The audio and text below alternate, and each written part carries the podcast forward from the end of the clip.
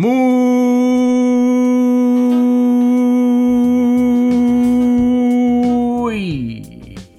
buenos días, tardes y noches a toda la gente que está escuchando este programa llamado Ni tan spoiler. Desde Caldera para el Mundo les habla David. Y como es habitual, me encuentro acompañado por mi amigo desde la capital de Chile, Don Rodrigo. ¿Cómo estamos, amigo? Bien, amigo, día sábado grabando un nuevo capítulo de Ni tan spoiler, así que contento de estar eh, con nuestra gente que nos escucha siempre, así que le vamos a estar haciendo compañía por otro ratito y comentándole nuestras películas que hemos visto y que vamos a comentar esta semana. Sí, sí, sí. Yo creo que antes, bueno, esto lo vamos a, lo van a escuchar con una semana de diferido, pero eh, en el en el viaje en el tiempo que eh, el día 27, no, 28 de agosto fallece Chadwick Boseman, también conocido como Pantera Negra. Oye, me, me, pilló así desprevenido la así, pero totalmente desconto, así como, oh, ¿qué onda esto? Sí, a mí igual, yo no tenía idea en verdad que tenía, tenía cáncer, al parecer, bueno, cáncer al colon desde ya unos cuatro años, eh, estaba en fase 3, al parecer estaba como ya mucho mejor y bueno, se le notaba mejor, si igual tenía un muy buen físico, aunque, aunque ahora se revelaron como imágenes del último tiempo y en verdad había adelgazado bastante. Eh, y bueno, lamentablemente el día de ayer 28 eh, de agosto eh, lamentamos la noticia de su fallecimiento. Sabemos que alguien que igual, además de ser un gran actor y ser reconocido como, como dice el David por, películas como Pantera Negra, había hecho cosas bastante interesantes y también asociado al tema de, de, la sociedad. Así que una lástima. A mí igual que me, dio pena cuando, cuando lo vi, cuando lo escuché. Sí, a mí igual. O sea, yo igual yo creo que lo voy a recordar más por el trabajo que hizo con Spike Lee que con por Pantera Negra. No creo que eso sea como lo que ocurra con todo el mundo. Pero me pasó eso, de que fue como, uy, qué lata, este loco, ¿cuarenta y cuántos años tiene? 44 años, ¿no? Me parece que sí, y mm, se notaba que de las personas así como, mm, como buenas, no sé, como que siempre se le veía también eh, con niños, con fans, eh, siempre con harta disposición. Y bueno, el, mundo completo se ha manifestado, sobre todo en la jornada de hoy. Fue, nos enteramos al menos de esto ayer en la noche, día viernes. Eh, y hoy día distintos actores, distintos ámbitos del deporte han, mandado su mensaje y han hecho como celebraciones al estilo Pantera Negra, como rindiéndole homenaje ahí a, a, este gran actor, que se nos va lamentablemente. Igual eso es, eh, eso es sumamente interesante en cuanto a la a la trascendencia que finalmente tiene una película, bueno, que no es, no es la mejor, vamos a obviar un poquito lo que es la calidad de la película o lo que es el cine Marvel, pero el impacto que, tuvo así como para la, la despedida del, tipo, esto del, de, que, que dices tú del, del Wakanda Forever, eh, no, no es menor. Sí, eh, bueno, a mí en verdad me, gustan esas películas de Marvel y me gustó Pantera Negra, pero claro, a lo mejor no es de las mejores de Marvel, pero a mí me gustó y bueno, estuvo nominada hace poco a, los premios Oscar. Eh, y me imagino que el personaje va a seguir, seguramente van a, van a tener que cambiar el, actor, a lo mejor ya tenía eh, imágenes grabadas, sabemos que ya estaba confirmada Black Panther 2, que salía el, 2022.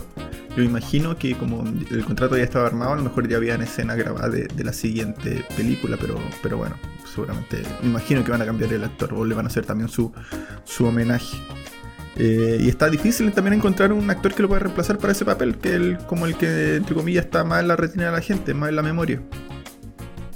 No hay mucho actor que conozca, yo, me imagino que sí, pero mm, eh, los típicos actores de, color que uno reconoce generalmente son más viejitos, entonces no, no, no sé si se apegan mucho al papel. Mira, la verdad es que no sé cómo lo van a hacer, pero me imagino, me imagino que... O sea, mira, tienen dos caminos. El primero es ya derechamente hacer lo mismo que cuando reemplazó a, Cuba Downey Jr. por eh, Don Chill eh, en el, por War Machine. O derechamente cambiar de personaje que, tenga el manto de la Pantera Negra. Llámese, bueno, la, la, llámese la, actriz de Lupita Nyong'o, ponte tú, podría ser una alternativa. Y hacer una Black Panther femenina. Yo creo, pero mm, es que igual como que nunca alcanzó a hacer el, el traspaso, así que yo creo que, como dijiste tú, ya lo vimos con, con War Machine, lo vimos con Hulk, eh, así que se puede dar que, que pase nuevamente. Pero bueno. Amigo, eh, ¿alguna cosita que recomendar? también con... Sí. Con Harry Potter, cuando murió el actor de, que hacía eh, Ball, o sea, bueno, cambiaron a Voldemort y cambiaron a, a, Dumbledore, bueno, en tantas películas. En cuanto a los visionados, uy, ¿sabéis que esta semana vi como más, más cosas? Eh, Yo no vi nada. Yo sabéis que al contrario, como que vi malos visionados y la película que, tengo que comentar la misma la pasada, pero, pero bueno, vamos a, tratar ahí de, hacer el esfuerzo. Eh, en cuanto a a películas o series que vi en la semana, es que también me tocó que terminé algunas series que estaba como viendo por pedacitos hace, cierto tiempo. Eh, vi una película que se llama mm, Mike y Dave buscan pareja de matrimonio.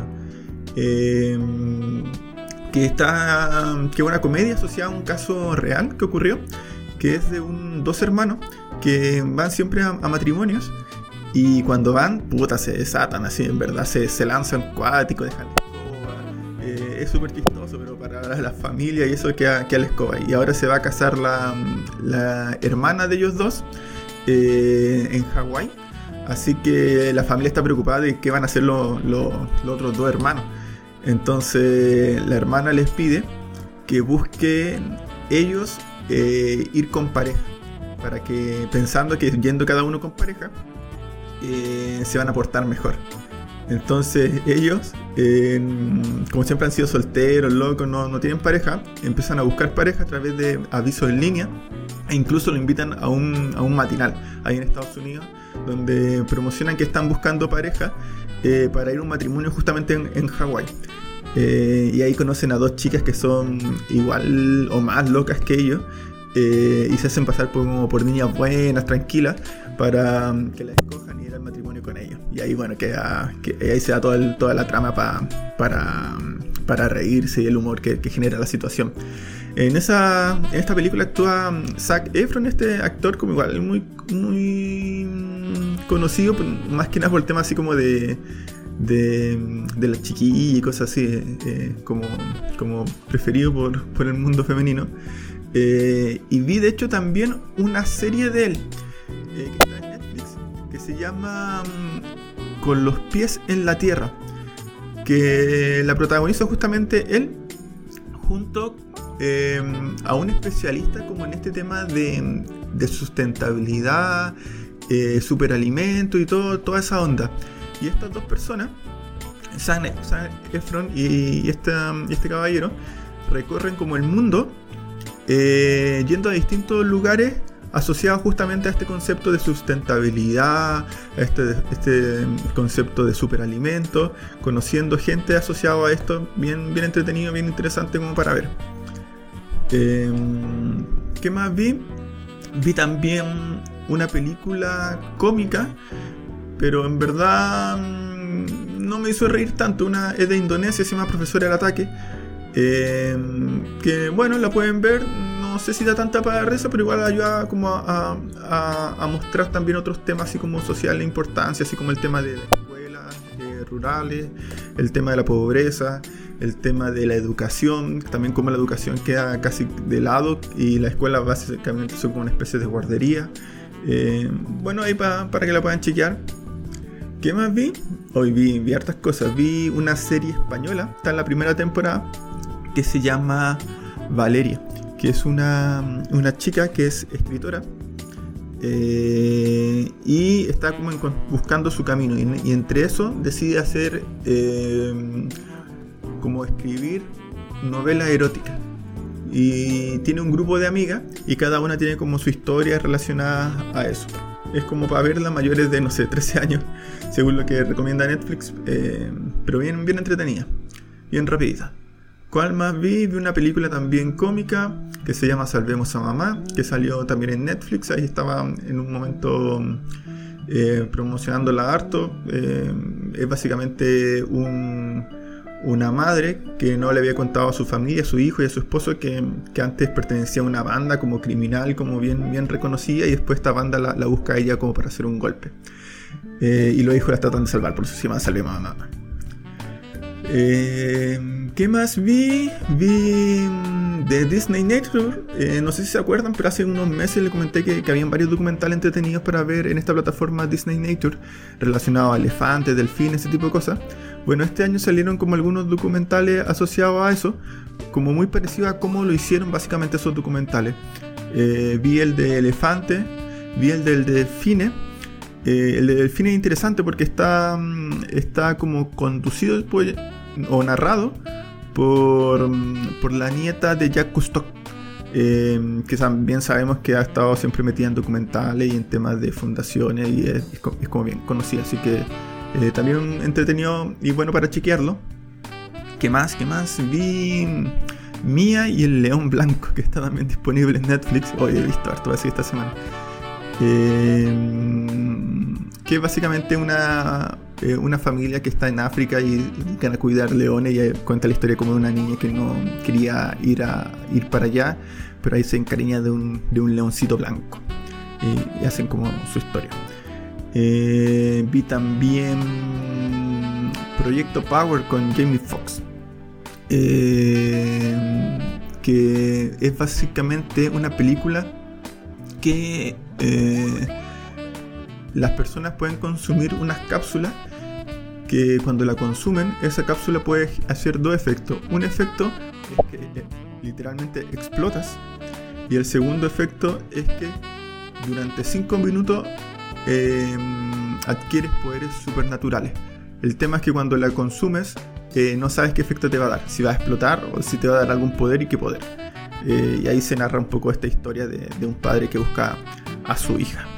y actualmente estoy viendo, mejor dicho, eh, rechequeando una serie que yo le había visto por YouTube, porque esta antes salía netamente como por, este por un canal de YouTube que se llama Cobra Kai, asociada a la película Karate Kid, eh, y como los protagonistas ya en la actualidad eh, se enfrentan de nuevo a, las situaciones que habían visto en el pasado y los conflictos que habían tenido en el pasado de, estos dos protagonistas, de, Johnny Lawrence, el que hacía a este muchacho de Cobra Kai, y a, mm, y a Ralph Macchio que hacía el, actor de protagonista y de Karate Kid.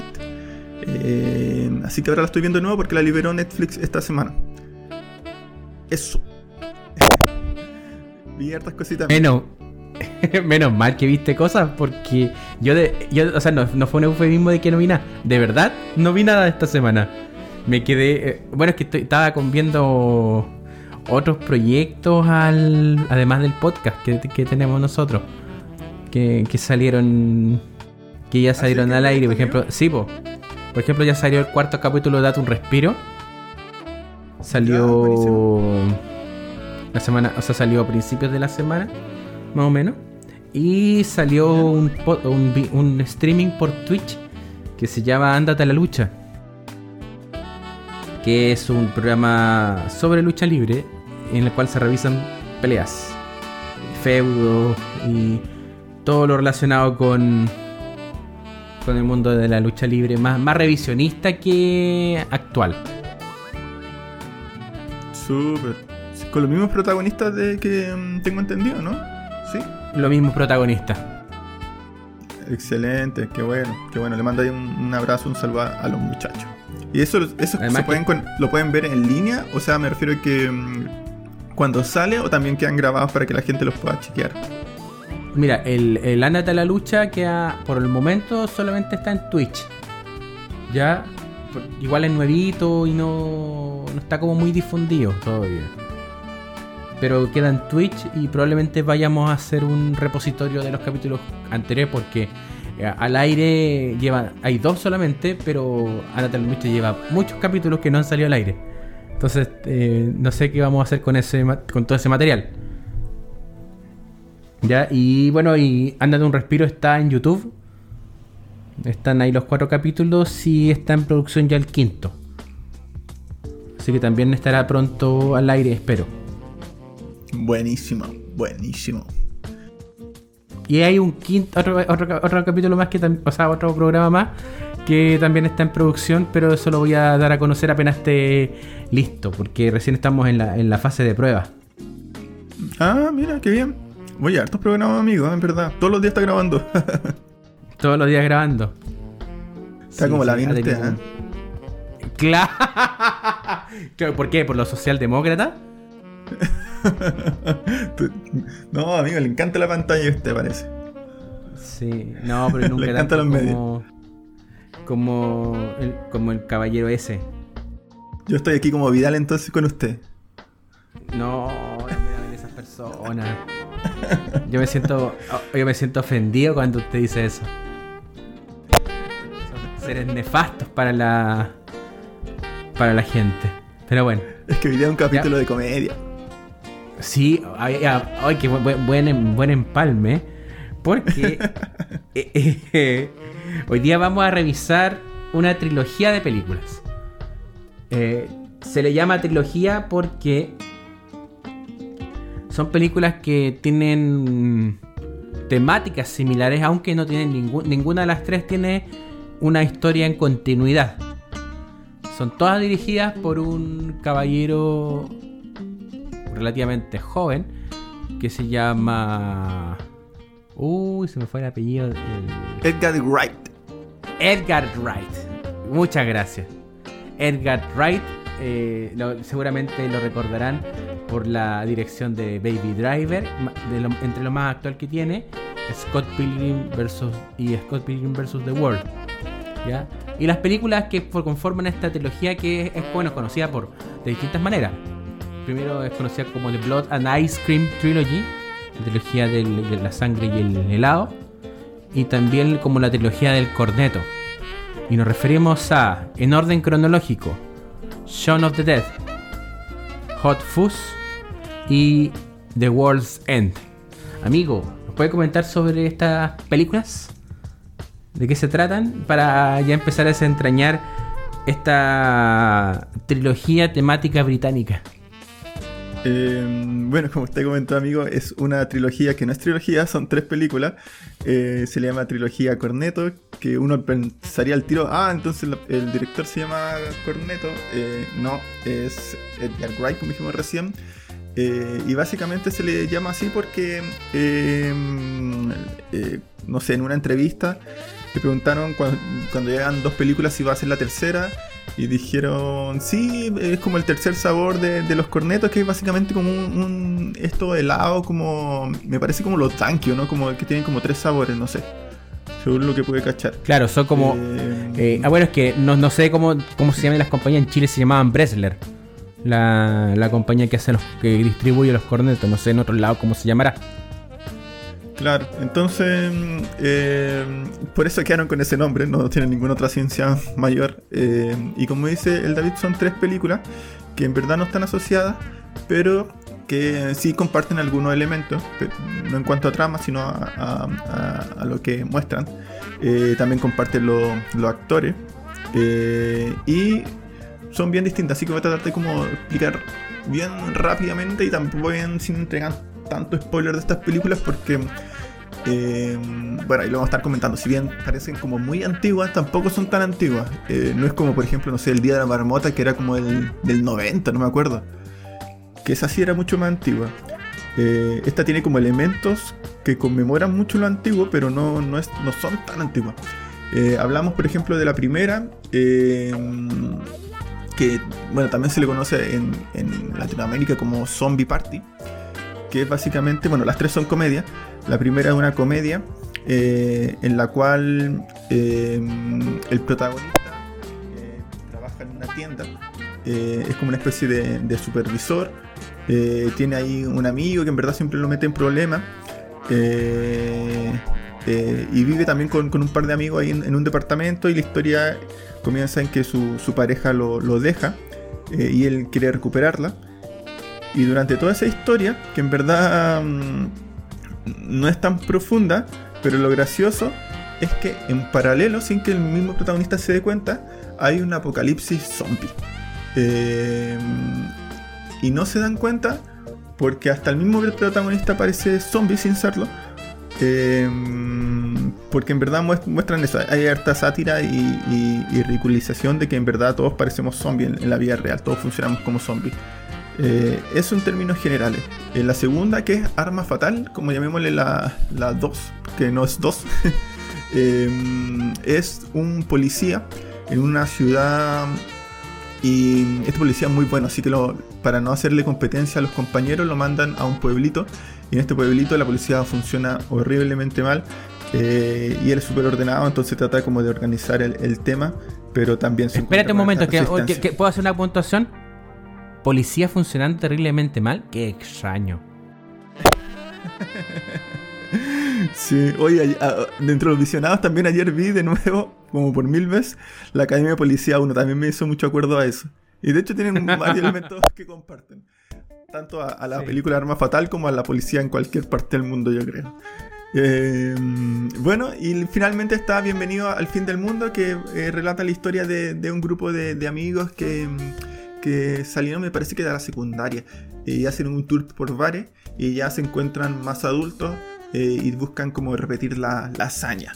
Eso en términos muy general, la verdad que las historias no son tan, tan complejas, pero porque en verdad no es el sentido de, las películas, sino el, sentido también es, hacerlo algo entretenido, eh, arte humor, arte humor como londinense. Eh, y sobre todo también rinden homenaje a bastantes películas épicas, ¿o no, amigo? Sí, porque la gracia que, bueno, como se crean estas tres películas, Edward Wright es un ñoño, es un nerd, así de lo, del, del, más bajo mundo nerd posible. Y por tanto, el amor que tiene por sagas clásicas eh, está como muy presente. De hecho, por ejemplo, ahí tienen muchas anécdotas. Como que Shaun of the Dead es, la, tan buena película que llegó a, los, al visionado de George Romero. Como ya sabrán y hemos comentado en otros capítulos acá, eh, George Romero es el padre del zombie moderno.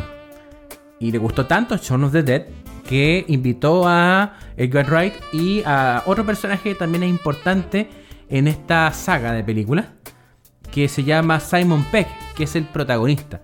Las tres películas comparten protagónico coprotagónico. El coprotagónico lo hace Nick Frost, que también está muy bien en todos los papeles que, que hace. Y el, eh, y es muy interesante cómo muestran el amor que tienen por estas sagas, porque la primera película es una película de terror y que ellos, en el tono que tienen para contar, narrar historia, que en la comedia la introducen el terror a la comedia, o sea, la comedia al terror. El segundo es el género evidentemente policial y introducen la comedia en el como narrativa policial, tomando todos los clichés, porque eso, eso también, las, las primeras películas que tienen cultura cinematográfica, introducen elementos para eh, que son arquetípicos de la de la narrativa de las películas de, por ejemplo, la película en la película del zombie, el tema de, hay, bueno, las películas de zombies se dividen dependiendo de la, del momento en el cual te van a presentar la historia. Las más clásicas y las que más conocemos son las películas de Outbreak, que es cuando inicia la infestación. Zombies sea sea algo sobrenatural, indescriptible, sea algo vírico, eh, espacial y lo que sea. ¿Ya? Están las películas de. De la nueva normalidad, por así decirlo, que son cuando se llevan un par de meses de la infestación zombie. Y después están las películas de la vida, o sea, las películas cotidianas, que son cuando ya la infección lleva años en el, en el mundo. Aquí es como un poco el recorrido que hizo Romero y que y que las distintas personas que revisitan el género zombie toman.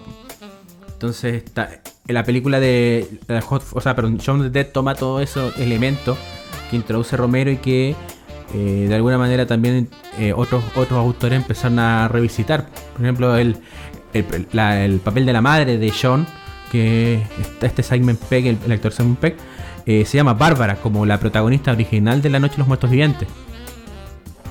También hace alusión a otras películas que son de muertos, pero no son del zombie clásico como, como em, Evil Dead también.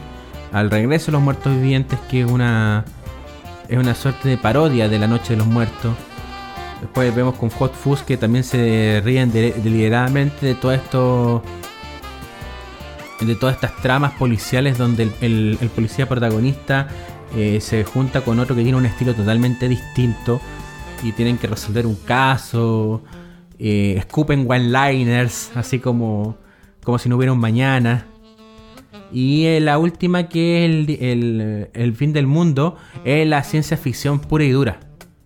De hecho, es re interesante la, última película que por lo menos la gran mayoría catalogó como la más baja de las tres. Y tengo que estar de acuerdo, pero eso no significa que sea mala.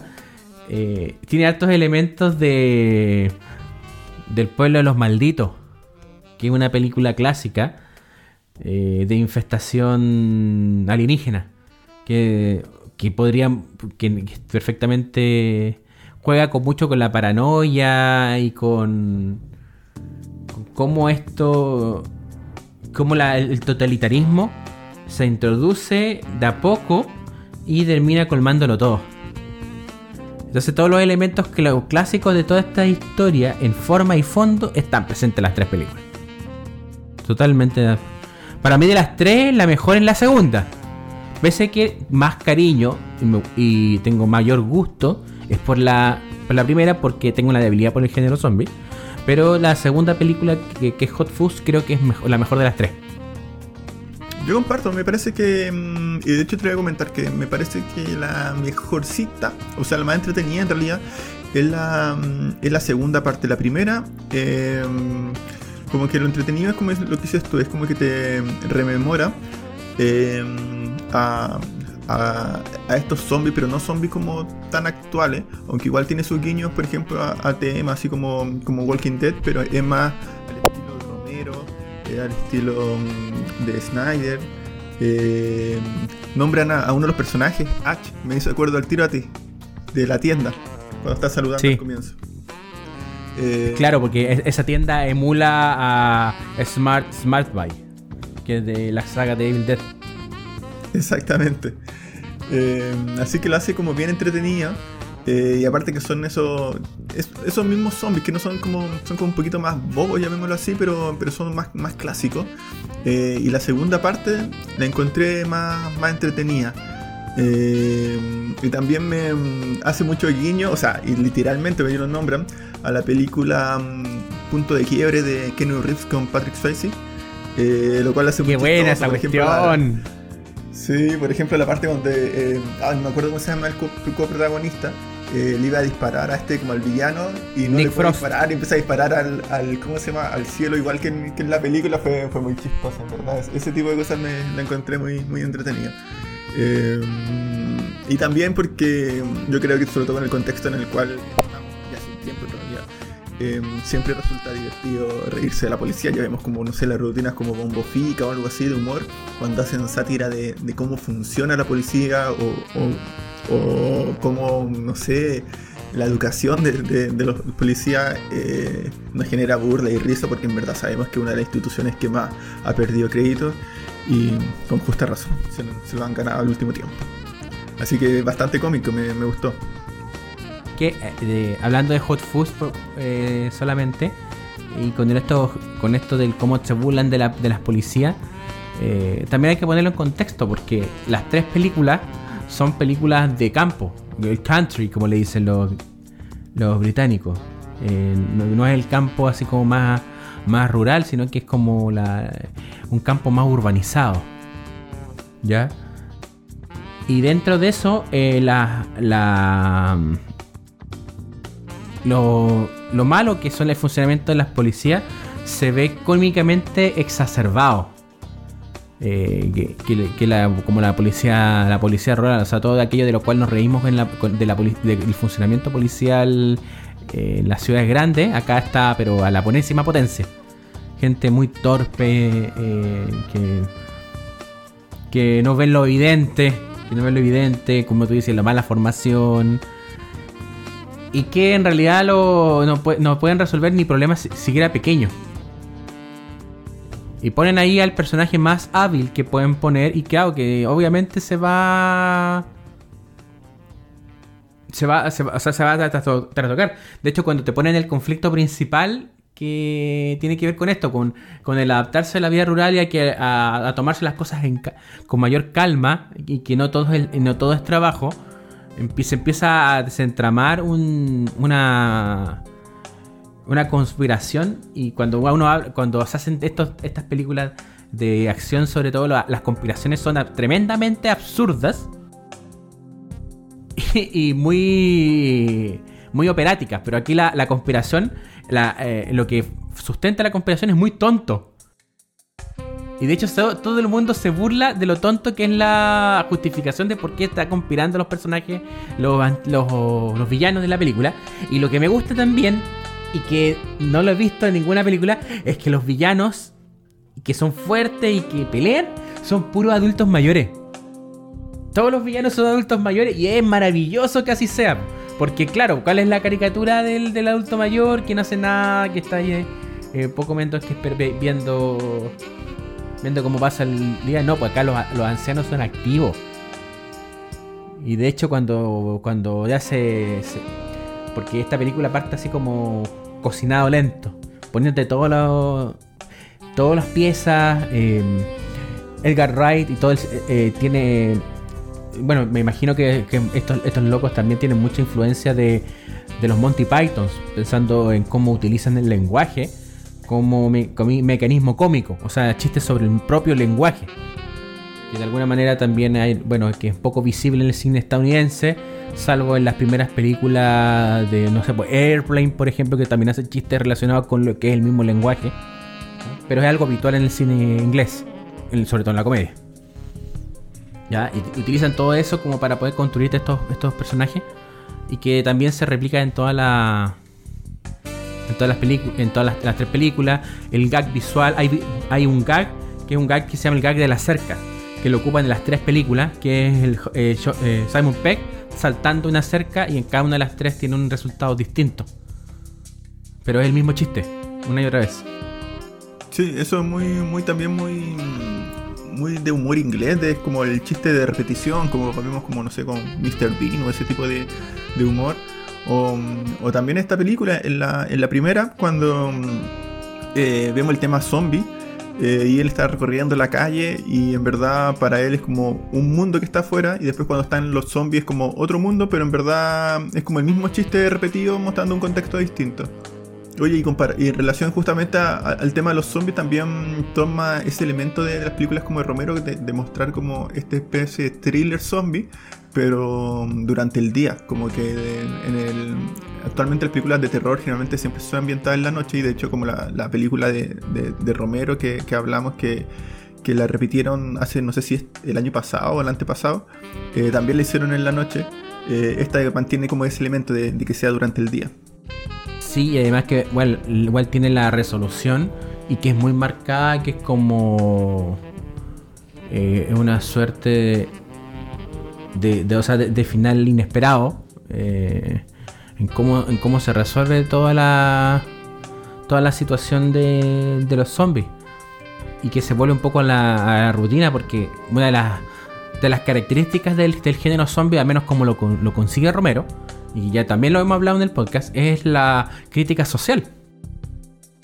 Y en, eh, en la crítica social es a la rutina. Y está muy marcado que es a la rutina. Entonces tampoco se escapa de eso, son porque las parodias zombie en realidad se basan en, el, en el tema de la sangre, del gore, pero no tanto en el cómo el zombie es motor para contar una historia. Utilizan el zombie como lo efectivo del, monstruo, pero no en lo que representa para la construcción de una historia. Acá no, pues Simon Peck no se. O sea, perdón, eh, Edward Wright no se escapa de eso. Porque a todo esto, guion lo escribe con el, con el protagonista. Que si, le encuentran cara conocida cuando vean, la, cuando vean las películas, y si es que ya no las vieron, eh, también está en la Misión Imposible. Es un personaje secundario en la Misión Imposible muy, muy querible. Y también lo pueden, pueden encontrar a Simon Peck y a Nick Frost en, en Paul, una película. Una película en que salen con un extraterrestre.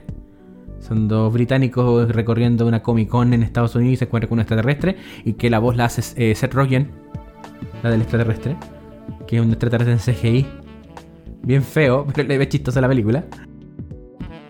Y la encuentran por todos esos lados. Eh, a, Nick Frost lo encuentran como el, papá de Paige en eh, Luchando con mi familia, la última, la, película que produjo La Roca sobre la vida de la de Sadara, Sayara Knight, que es también conocida en el mundo de la lucha libre como Paige, que es una muy buena película. Y por lo menos eso con estos con estos con estos actores son como. ¿Y qué te parece a ti, por ejemplo? Hablamos que, esta trilogía, eh, cada película es independiente, pero eh, como que hay elementos que comparten eh, en las tres películas. No sé, a mí me da la impresión que hay como también un, tema que se repite en, esta, en cada una de las películas, como con el tema de, de la madurez, el crecimiento, de, sobre todo de los protagonistas. No sé qué te parece a ti. Sí, sí. Mira, vamos a. Yo creo que podríamos tomarlo con los dos los dos protas, los dos protas. Eh, los tres protagonistas de Simon Peck parten de un tipo que no cacha dónde está parado, a un tipo sobre, eh, sobre, sé que sobreexige y es tremendamente capaz, y, y termina en un tipo que está pegado en el pasado. Los de Nick Frost, los dos primeros son sumamente torpes, así como uno que no, no despierta el segundo se demora en despertar y como volverse independiente. Y el tercero se vuelve tan independiente que como que esconde los traumas y toda la forma de que vivió antiguamente y la sepulta.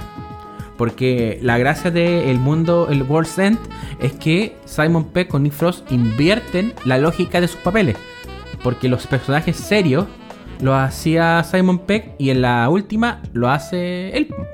Y Nick Frost siempre hizo el tonto hasta la última película, que ahí hace el personaje serio. Y de hecho es muy entretenido porque es como el músculo de la. el músculo de la, de la serie, o sea, de la última película al menos. El que básicamente el que tiene los enfrentamientos y tiene muy buenas escenas de acción. Eh, que otra, otra, otra marca de, de Edward Wright como director, que es todo el efectismo visual, lo que son la, la forma de corte. O sea, el tipo es un prodigio de la edición. Eh, impresionante cómo, cómo, hace estos cortes rápidos, en cómo, cómo dirige la acción. De hecho, eh, yo creo que la, cúspide de esto es eh, lo que hace en Baby Driver, con la edición perfecta que tiene entre la música que se utiliza en la película y lo que está sucediendo en pantalla con un personaje que tiene que estar siempre escuchando música que que está interpretada por Angle, mejor el apellido de Angle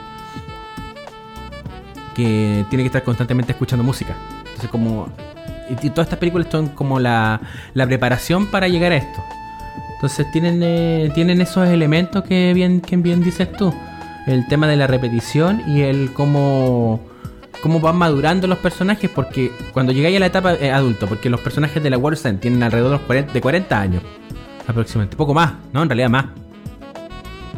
Están como en la, bueno, están la, como la crisis y la mediana edad, pongámosle. Claro. También que, está... sí, y que a nosotros nos falta poco para eso. Para llegar a ese punto de, de empezar ahí como a mirar para atrás. ¿Qué hiciste con tu vida? También hay harta. Sí. Hay harta crítica social en cada una de las películas, ¿no? Claro. Sí. Bueno, lo que estaba diciendo lo de la, lo de la crisis en la mediana edad es como que ya el qué hiciste con tu vida y qué cosas son realmente importantes para ti. Porque para el personaje principal del mundo, del fin, venir al fin del mundo, es una cuestión que vivió en la adolescencia, como el punto culmine de su vida. Donde era cool, pero después tuvo que enfrentarse a los problemas de la vida real y terminó en el pasado. Y los personajes que mejor les iba son personajes como sobreadaptados a lo que es por las exigencias del mundo moderno y que uno ve en apariencia que son que está todo bien, pero en realidad cuando te hablan de este sistema que depredador y adaptarte al sistema depredador no finalmente no es lo más sano. Podéis ver vivir una vida llena de, lujos, de privilegios, pero ¿qué queda después de eso? O sea, la nada. De hecho, estos mismos personajes, después de que se destruye el mundo, recién empiezan a, a vivir eso lo encuentro, lo encuentro un poco interesante. La, propuesta de Wright es, Es como eh, aprender, a, aprender a vivir con, con las cosas más simples. Y no dejarse llevar así como por la rutina, por inercia haciendo las cosas, sino que vivir la vida concho, dentro de, dentro de todo. Y por sobre todo avanzar, no quedarse pegado. Yo creo que va por ahí un poco la, la propuesta del, de Edgar en todo esto, en todo este desarrollo de película.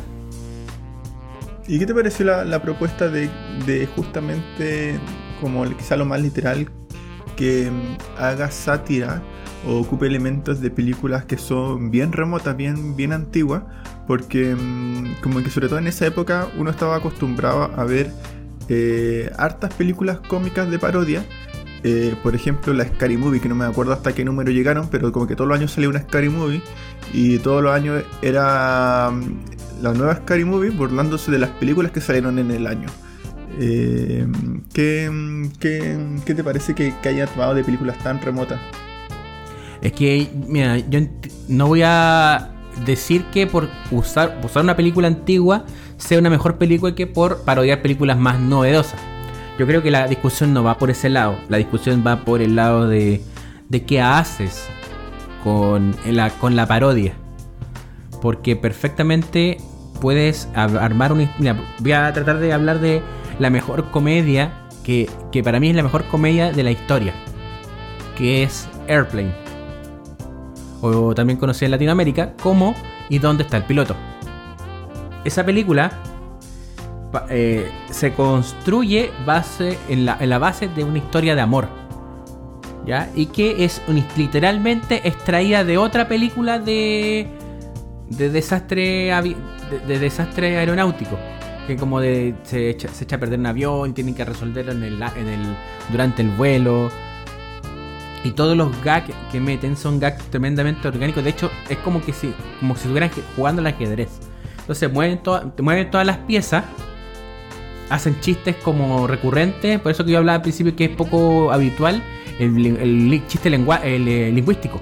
Pero en todas las airplanes está el chiste lingüístico. Y es una. está todo al servicio de la historia.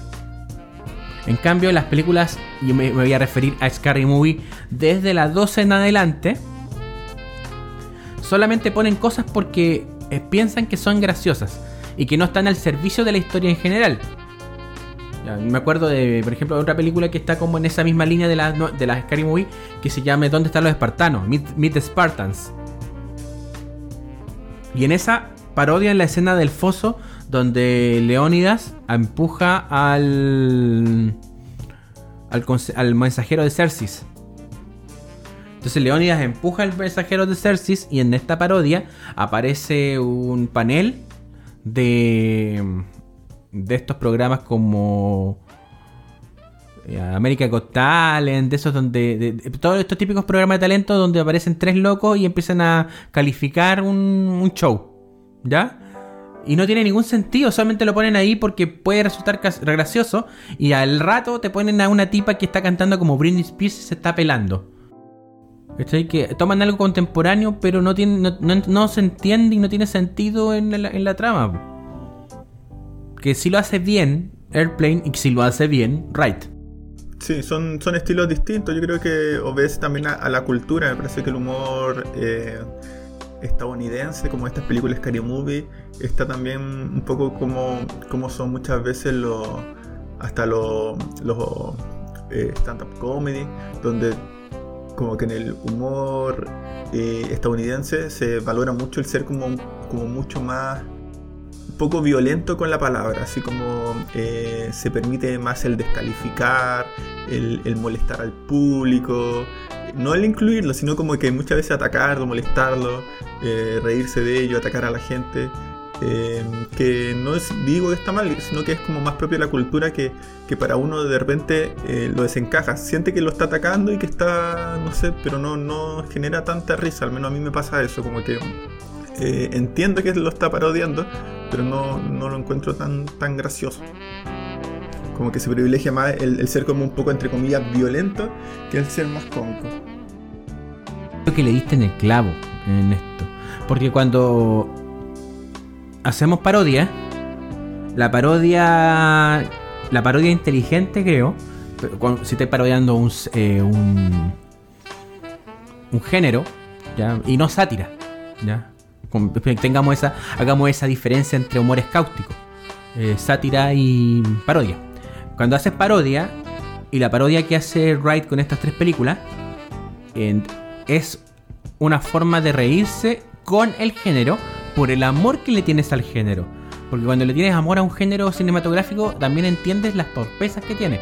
Yo hay una película que hay una bueno, ya, ya, no es trilogía, ahora son cinco películas, pero que a mí me gustaba mucho en la adolescencia y yo no entendía, y yo no entendía que por qué me gustaban tanto si en esencia eran súper bobas, que es la saga de Scream. Me encantaba la saga de Scream, yo era de adulto viendo, viéndolas de nuevo Ahora entiendo realmente qué era lo que me gustaba de esas, de esas tres películas. Y que era una forma de hacer homenaje al género desde un nerd que creó el género. Que, que es lo que pasa con, con el director de, las, de las Scream. ¿Ya? Que es Wes Craven. Que Wes Craven básicamente es la persona que mantuvo el género del terror slasher en la, en la palestra. ¿Ya? Entonces, y con todo lo que, lo que hizo Craven durante toda su, toda su carrera. Entonces, él, él se reía de un género que él, mismo que él mismo mantuvo y que él mismo creó muchos de sus arquetipos y se reía de eso mismo. Puede ser como eh, una persona que no entendiera, que no quisiera no tuviera el cariño por el género y hiciera películas porque sí, se ofendería si le hace una parodia a su película. ¿Me entiendes? Entonces, acá no. Acá hay cariño por el. Aquí hay cariño por el, eh, por el cuento. Entonces, eh, por eso uno se ríe con. En cambio, estas otras películas se ríen de. Porque en realidad están, están como muy. Muy por fuera del género al cual están visitando. Esta otra, hay una película que se llama. que es como. que parodia los juegos del hambre. Y no me acuerdo el nombre de esa película y se nota que solamente ponen los chistes porque los juegos Langres eran populares cuando la parodiaron. Pero en realidad no entienden por qué a la gente les gusta esas películas. Si eso es lo principal, si tú vayas a parodiar algo, tenéis que entender por qué a la gente le gusta eso. Porque, ¿quién va a ser tu público objetivo? ¿Cachai? Si, por ejemplo, para reírme de Crepúsculo, no necesito ver Crepúsculo, me puedo reír así nomás. No, necesito, no voy a ver una película que se ría de Crepúsculo la gente que va a ver la película de parodia de Crepúsculo es gente que le gusta Crepúsculo y la va a ver y no se va a reír porque no va a encontrar la gracia de porque se están burlando de la película no se están riendo con con ella. No sé si me explico. Sí.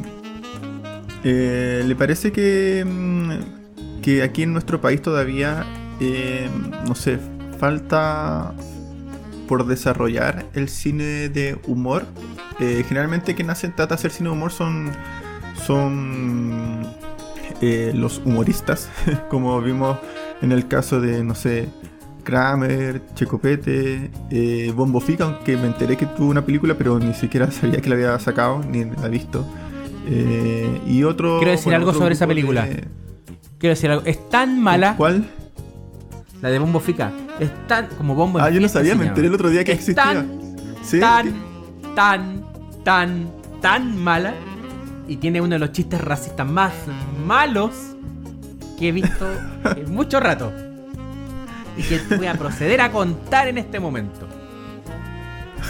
Bombo, eh, porque es una película como de esta suerte de películas autobiográficas, eh, media en ficción, que, que hacen varias personas.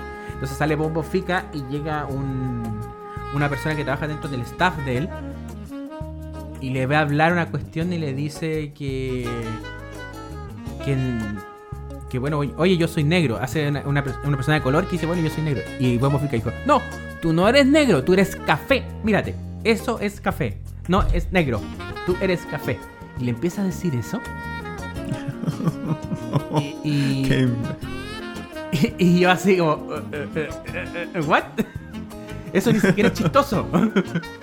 ni siquiera es chistoso. En, el mundo, en el mundo paralelo en que no existe un mundo paralelo en que eso sea chistoso. No. ¿Cachai?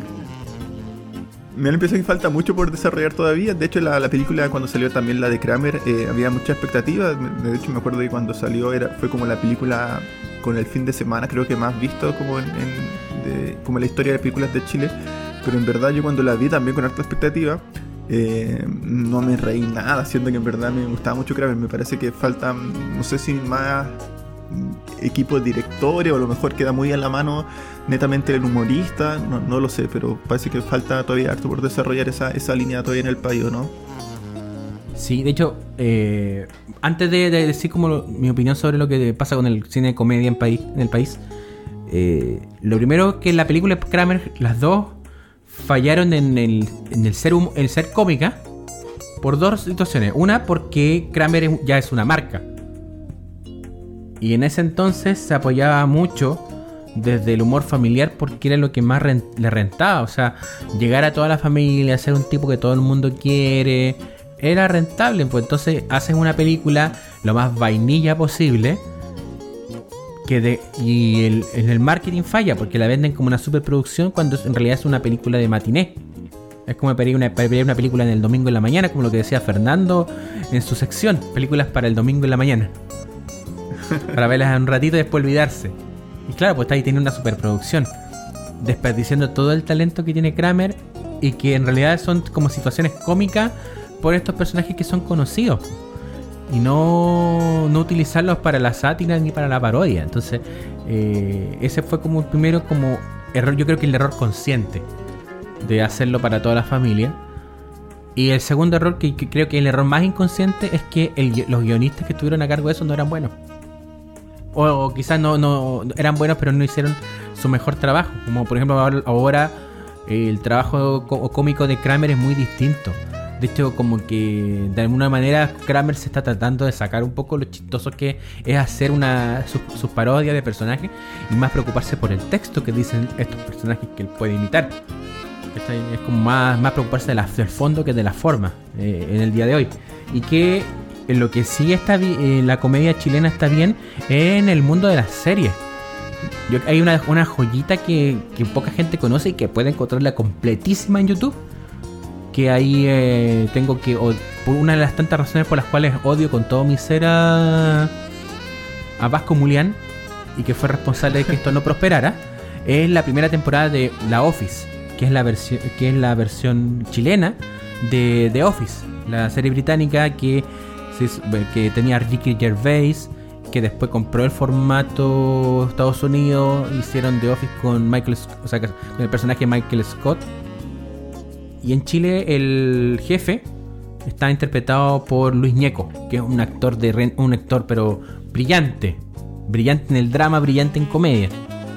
Y la serie es es una adaptaron tan bien el concepto gringo británico a la realidad chilena que en realidad es, un crimen que la serie no hubiera seguido. Pero como en ese entonces en Chile existía la en Canal 13 al menos, existía la parrilla flexible, preferían dar los Simpsons que promover cualquier otra producción.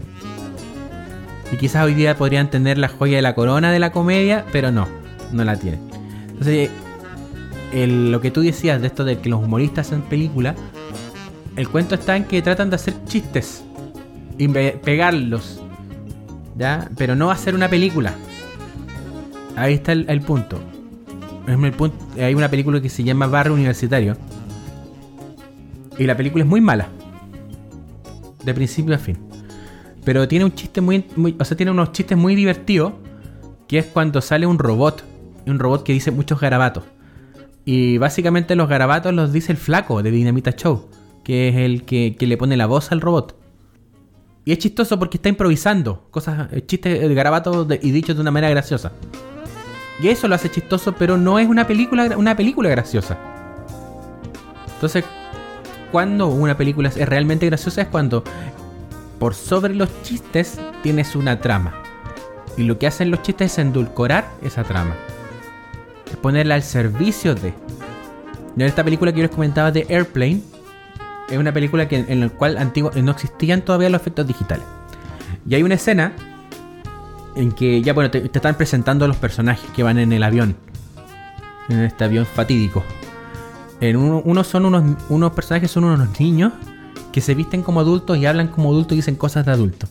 Entonces uno, el niñito está vestido de eterno, así muy, muy formal, leyendo una un libro, sea, una, una revista sobre niños, o sea, el mundo de los niños. Y al lado hay una monja que está leyendo una revista y que dice el mundo de las monjas. Y en la portada de la revista de las monjas, o sea, del mundo de las monjas, sale una monja en una ola gigante haciendo surf. En el tiempo que el Photoshop no existía. En una escena que no dura ni, ni, ni 10 segundos. Para un paneo, tuvieron que pescar a una, una, una loca, vestirla de monja, ponerla en el mar y que se pusiera a surfear para sacarle una foto que iba a salir no más de 10 segundos. Y ese paneo es mucho mejor que todo barrio universitario. y es, es muy chistoso, es muy chistoso, porque está ahí la cuestión y... Oye, funciona súper bien. O sea, no, todas estas películas maravillosas de comedia, no, no todos los chistes son buenos. Pero sí la historia es cómica. Y eso es lo que... eh, lo que al final eh, engrandece...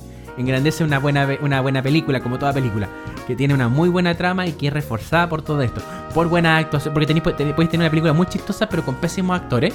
Y claro, tú, tú ah, hoy la película es buena, pero las actuaciones son tremendamente malas. O te podéis tener actores muy graciosos, pero que la película sea un bodrio.